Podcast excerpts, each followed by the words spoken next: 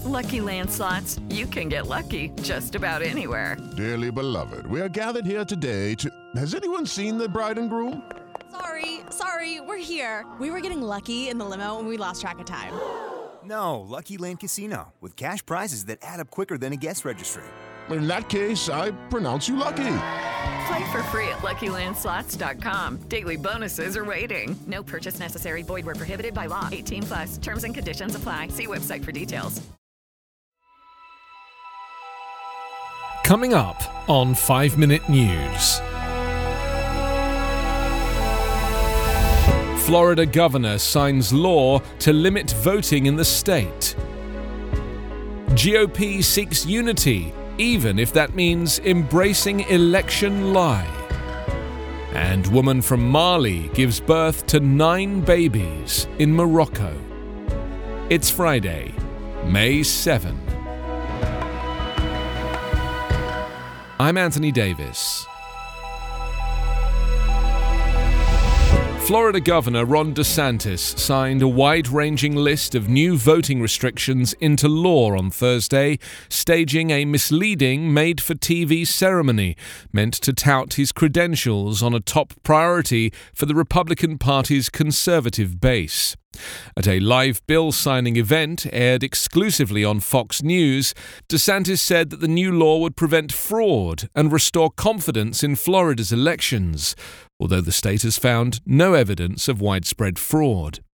The move made Florida the latest GOP led state to enact tighter voting rules over the objections of Democratic critics, who charge the law only makes it harder for people, particularly the elderly and people of color, to vote.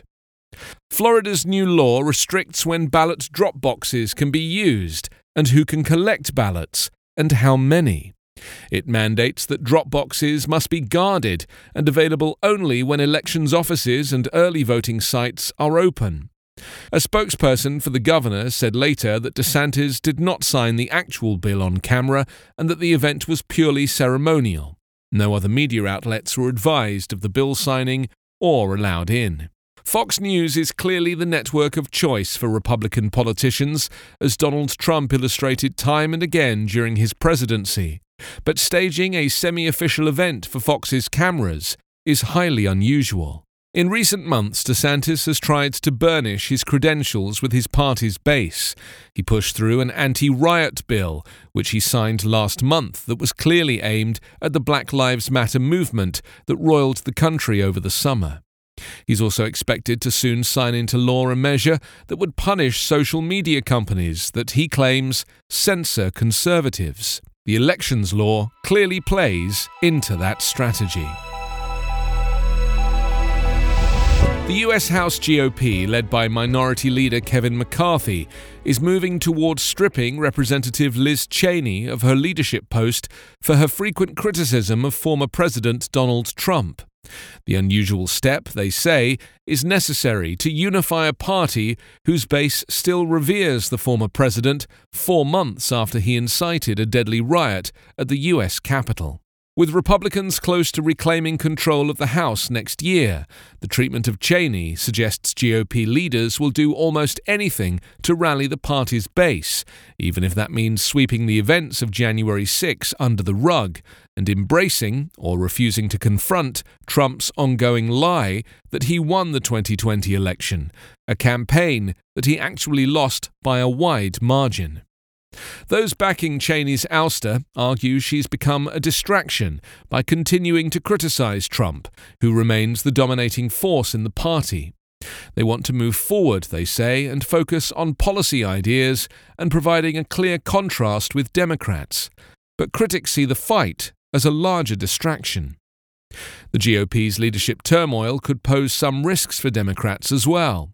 While many Democrats are only too happy to let Republicans fight among themselves, the drama could distract from President Joe Biden's efforts to promote his massive infrastructure package, a push he took on the road on Thursday with a visit to Louisiana. Still, Republicans are making a clear political calculation. Trump remains deeply popular among GOP voters, and many continue to believe the lies he continues to spread about what happened in November. A CNN poll late April found that 70% of Republicans believe that Biden did not legitimately win the election, even though dozens of local Republican election officials, state audits, and even Trump's former Attorney General have said there was no evidence of fraud. A Malian woman has given birth to nine babies at once after expecting seven, according to Mali's Minister of Health and the Moroccan clinic where the nonuplets were born. It appeared to be the first time on record that a woman had given birth to nine surviving babies at once. The five girls and four boys and their mother are doing well, Mali's health minister said in a statement. The mother, 25 year old Halima Cissé, gave birth to the babies by caesarean section on Tuesday in Morocco after being sent there for special care. Malian doctors, under government orders, sent her to Morocco for the births because hospitals in Mali, one of the world's poorest countries, are ill equipped to provide adequate care for this exceptional multiple pregnancy. Cissé gave birth prematurely at 30 weeks and is now in a stable condition, the babies weigh between 1.1 and 2.2 pounds. The Guinness Book of World Records said on Wednesday that its current record for most living births at once is eight, and that it's verifying the Morocco birth. Yaqub Khalaf, a professor of reproductive medicine at King's College London, said that such births would be extraordinarily unlikely without fertility treatment, and noted the dangers involved with such multiple births. He urged more awareness worldwide about monitoring fertility treatments and about the risks and costs of having so many premature babies at one time. You can subscribe to 5 Minute News on YouTube with your preferred podcast app. Ask your smart speaker or enable 5 Minute News as your Amazon Alexa flash briefing skill. Subscribe, rate, and review online at 5minute.news. 5 Minute News is an evergreen podcast covering politics, inequality, health, and climate, delivering independent, unbiased, and essential world news. Daily.